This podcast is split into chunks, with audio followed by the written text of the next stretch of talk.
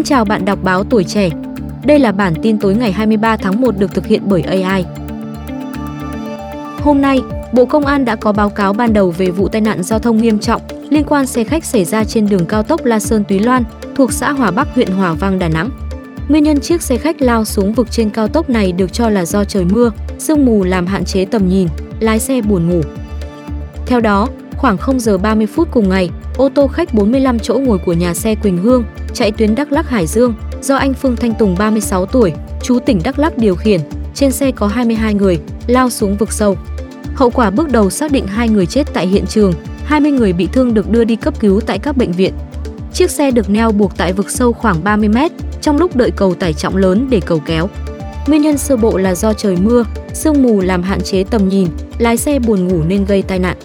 Ngay sau vụ tai nạn xảy ra, Bộ Công an đã chỉ đạo lực lượng cảnh sát giao thông, cảnh sát phòng cháy chữa cháy và cứu nạn cứu hộ khẩn trương tiếp cận hiện trường cấp cứu người bị nạn, tìm kiếm các nạn nhân.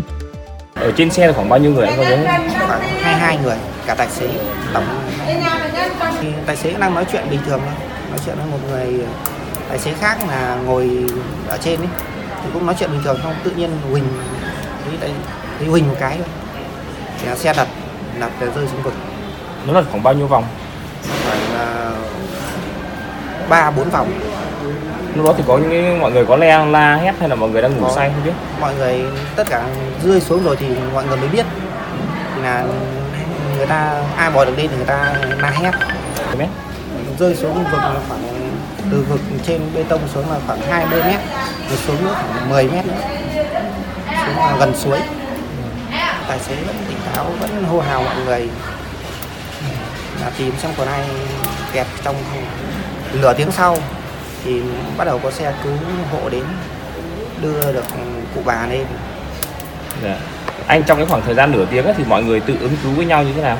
là mọi ai khỏe thì nó ngoan lên được còn đâu có một bà già bị bất tỉnh thì là em với cả một tài xế là một anh nữa là lôi từ trong xe ra ra bên ngoài thì là lấy cái chăn đắp cho bà ấy.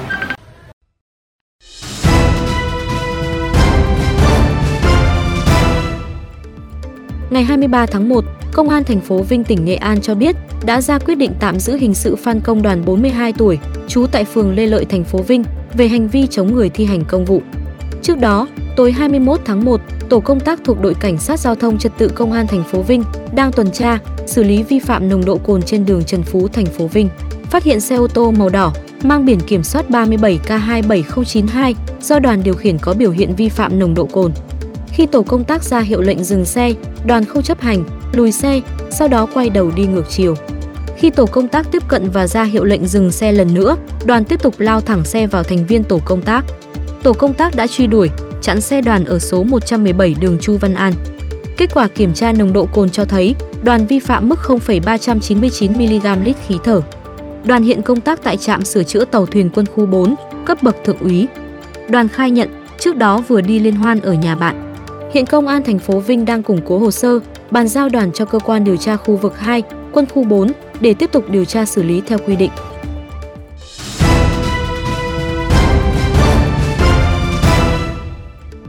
Mới đây trên trang Facebook cá nhân, vận động viên Nguyễn Văn Long cho biết sẽ dự định chạy xuyên Việt lần thứ hai từ Hà Nội vào thành phố Hồ Chí Minh, bắt đầu từ ngày 11 tháng 4 năm 2024. Long dự kiến chạy trong 20 ngày liên tục, mỗi ngày chạy khoảng 90 đến 100 km. Mục đích nhằm lan tỏa năng lượng tích cực, tinh thần yêu thể thao và quyên góp tiền để hỗ trợ những trẻ em nghèo tại Gia Lai. Trong khi đó, ông Đoàn Ngọc Hải hiện là một vận động viên chạy marathon phong trào, được nhiều người biết đến tại Việt Nam, đã phản đối hành trình này vì cho rằng nó vi phạm luật giao thông và gây nguy hiểm. Ông Hải đề nghị cơ quan chức năng ngăn chặn hành trình này của Nguyễn Văn Long trước khi những điều tồi tệ nhất có thể xảy ra. Ông Hải cho rằng chạy bộ để khỏe, chứ không phải đi đến nghĩa địa. Ngay sau khi bài viết của ông Đoàn Ngọc Hải được đưa lên Facebook cá nhân, đã có hàng ngàn người trong cộng đồng chạy bộ tham gia bày tỏ ý kiến với quan điểm trái chiều. Nhiều ý kiến ủng hộ ông Hải, nhưng cũng không ít ý kiến chỉ trích ông gay gắt vì cho rằng ông đưa thông tin này vì mâu thuẫn của ông với Nguyễn Văn Long. Theo thông tin cập nhật, Liên đoàn Điền kinh Việt Nam, Cục Đường bộ Việt Nam lên tiếng sau thông tin ông Đoàn Ngọc Hải đề nghị cơ quan chức năng cấm vận động viên Nguyễn Văn Long chạy xuyên Việt. Thông tin chi tiết hơn đã đăng tải trên tuổi trẻ online.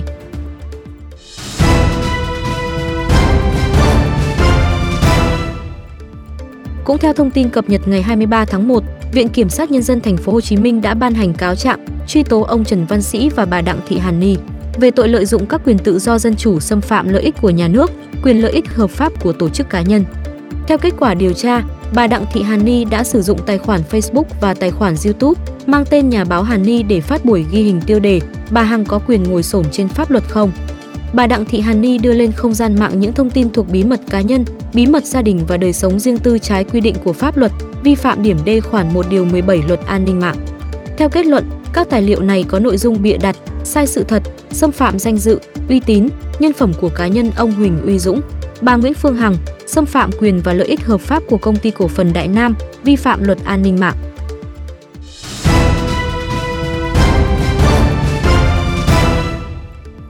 Tại thành phố Hồ Chí Minh, một xe tưới nước bất ngờ xuất hiện trên đường Điện Biên Phủ vào giờ cao điểm đã làm dòng xe lưu thông khựng lại. Nhiều người dân đi đường bức xúc đặt câu hỏi tại sao lại đi tưới cây vào giờ cao điểm đông đúc phương tiện đang lưu thông.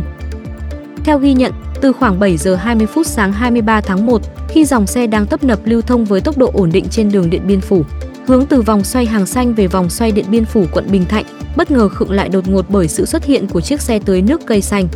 Đặc biệt câu chuyện này xảy ra trên đường Điện Biên Phủ, vốn là một trong những tuyến đường lớn có mật độ lưu thông cao của thành phố Hồ Chí Minh. Hình ảnh này khiến người đi đường tỏ vẻ bức xúc, không hiểu tại sao lại tưới cây vào giờ cao điểm đông đúc phương tiện đang lưu thông. Tại sao đơn vị này không cho xe tưới cây sớm hơn hoặc muộn hơn một chút cho đỡ ảnh hưởng người dân đi đường? Nhiều người đi đường cũng lắc đầu tỏ vẻ không hài lòng việc xe tưới nước vô tư làm nhiệm vụ trong giờ cao điểm.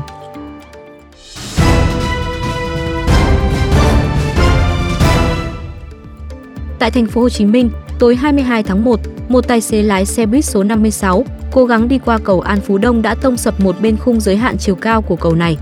Tại hiện trường khung sắt giới hạn chiều cao 2 m, phần bên phải hướng từ đường Nguyễn Thái Sơn qua đường Vườn Lài bị móp gãy nhiều đoạn. Phần trên của xe buýt bị bung bể do va chạm mạnh. Sau khi vụ việc xảy ra, tài xế xe buýt cho hay vì đi lộn đường nên tông vào khung giới hạn chiều cao.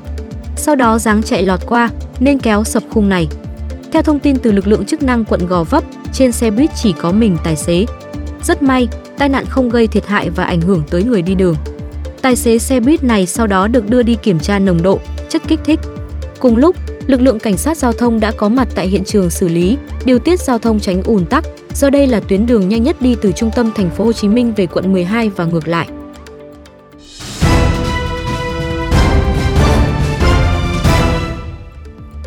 Ba cuộn tôn trên xe đầu kéo lăn long lóc, đè móp cabin. Tới 17 giờ chiều 23 tháng 1, lực lượng chức năng thành phố Dĩ An tỉnh Bình Dương vẫn đang xử lý hiện trường vụ ba cuộn tôn trên xe đầu kéo lăn xuống đường, đè nát cabin và một xe máy. Theo thông tin ban đầu, hơn 16 giờ chiều cùng ngày, xe đầu kéo biển số tỉnh Bà Rịa Vũng Tàu chạy trên quốc lộ một hướng Đồng Nai về thành phố Hồ Chí Minh. Khi đến cầu vượt ngã ba Tân Vạn thuộc phường Bình Thắng thành phố Dĩ An tỉnh Bình Dương, tài xế cho xe chạy xuống dạ cầu để rẽ phải về hướng đường DT743. Khi đến trước trại cá giống Tân Vạn thì xảy ra va chạm với một xe máy chạy trước đang rẽ trái. Lúc này tài xế cũng thắng gấp. Cú thắng gấp làm ba cuộn tôn trên dơ móc lăn về trước đè móp cabin, sau đó rơi xuống đường, đè trúng xe máy. Rất may hai nam sinh viên trên xe máy đã kịp nhảy ra ngoài nên không bị cuộn tôn đè trúng. Tại hiện trường, ba cuộn tôn nằm lăn lóc dưới đường, cabin xe đầu kéo biến dạng, kính chắn gió bể nát, chiếc xe máy hư hỏng nằm dưới gầm xe đầu kéo. Nhận tin báo, lực lượng chức năng thành phố Dĩ An có mặt điều tiết giao thông, xử lý hiện trường. Ảnh hưởng vụ việc làm giao thông ùn tắc kéo dài.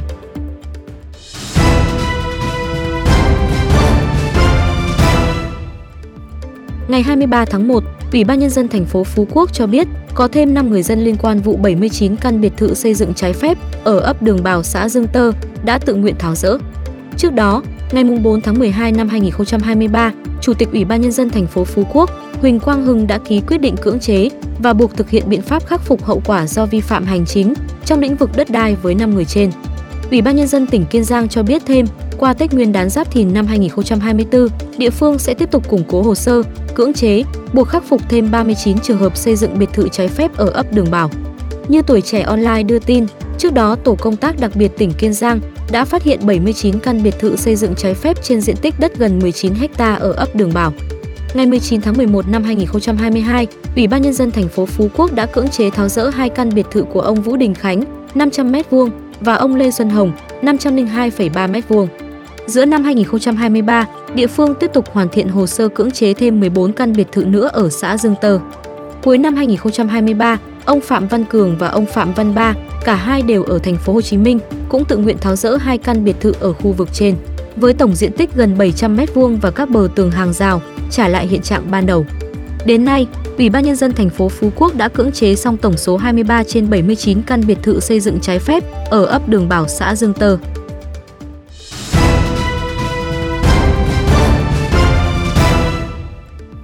Tại Đà Nẵng, vào những ngày cuối năm này, cảng cá Thọ Quang quận Sơn Trà thành phố Đà Nẵng, nơi có chợ đầu mối phân phối hải sản lớn nhất miền Trung, nhộn nhịp từ giữa khuya đến khi mặt trời ló dạng trên vịnh Mân Quang thì vãng dần. Anh Nguyễn Tấn Sinh, một thương lái tại cảng cá Thọ Quang chia sẻ. Công việc này thì à, thức đêm nhiều khi rất là vất vả nhưng mà vì à, miếng cơm mình nó cho nên à, phải thức khuya dậy sớm đi làm. Từ trên cao nhìn xuống, hàng mấy trăm tàu cá lớn nhỏ từ khắp các tỉnh thành trong khu vực đang tấp nập cập bến để đưa cá vào bờ và tiếp nhận nhu yếu phẩm trước khi dòng thuyền ra khơi làm mẻ cá cuối cùng để trở về nhà ăn Tết. Ghi nhận tại Âu thuyền Thọ Quang cho thấy, hàng loạt các tàu cá sau gần 10 ngày bám biển đã quay trở về với đầy áp cá. Trên khuôn mặt các ngư dân, ai cũng phấn khởi vì chuyến đi gặp nhiều may mắn. Có ghe trúng mẻ cá nục heo cờ và cá thu trị giá gần 300 triệu đồng. Ngay sau khi được xả cá xuống tàu, cá nhanh chóng được đưa vào chợ cá để các thương lái định giá và xuất lên xe đông lạnh, tỏa về các chợ lớn dọc dài miền Trung.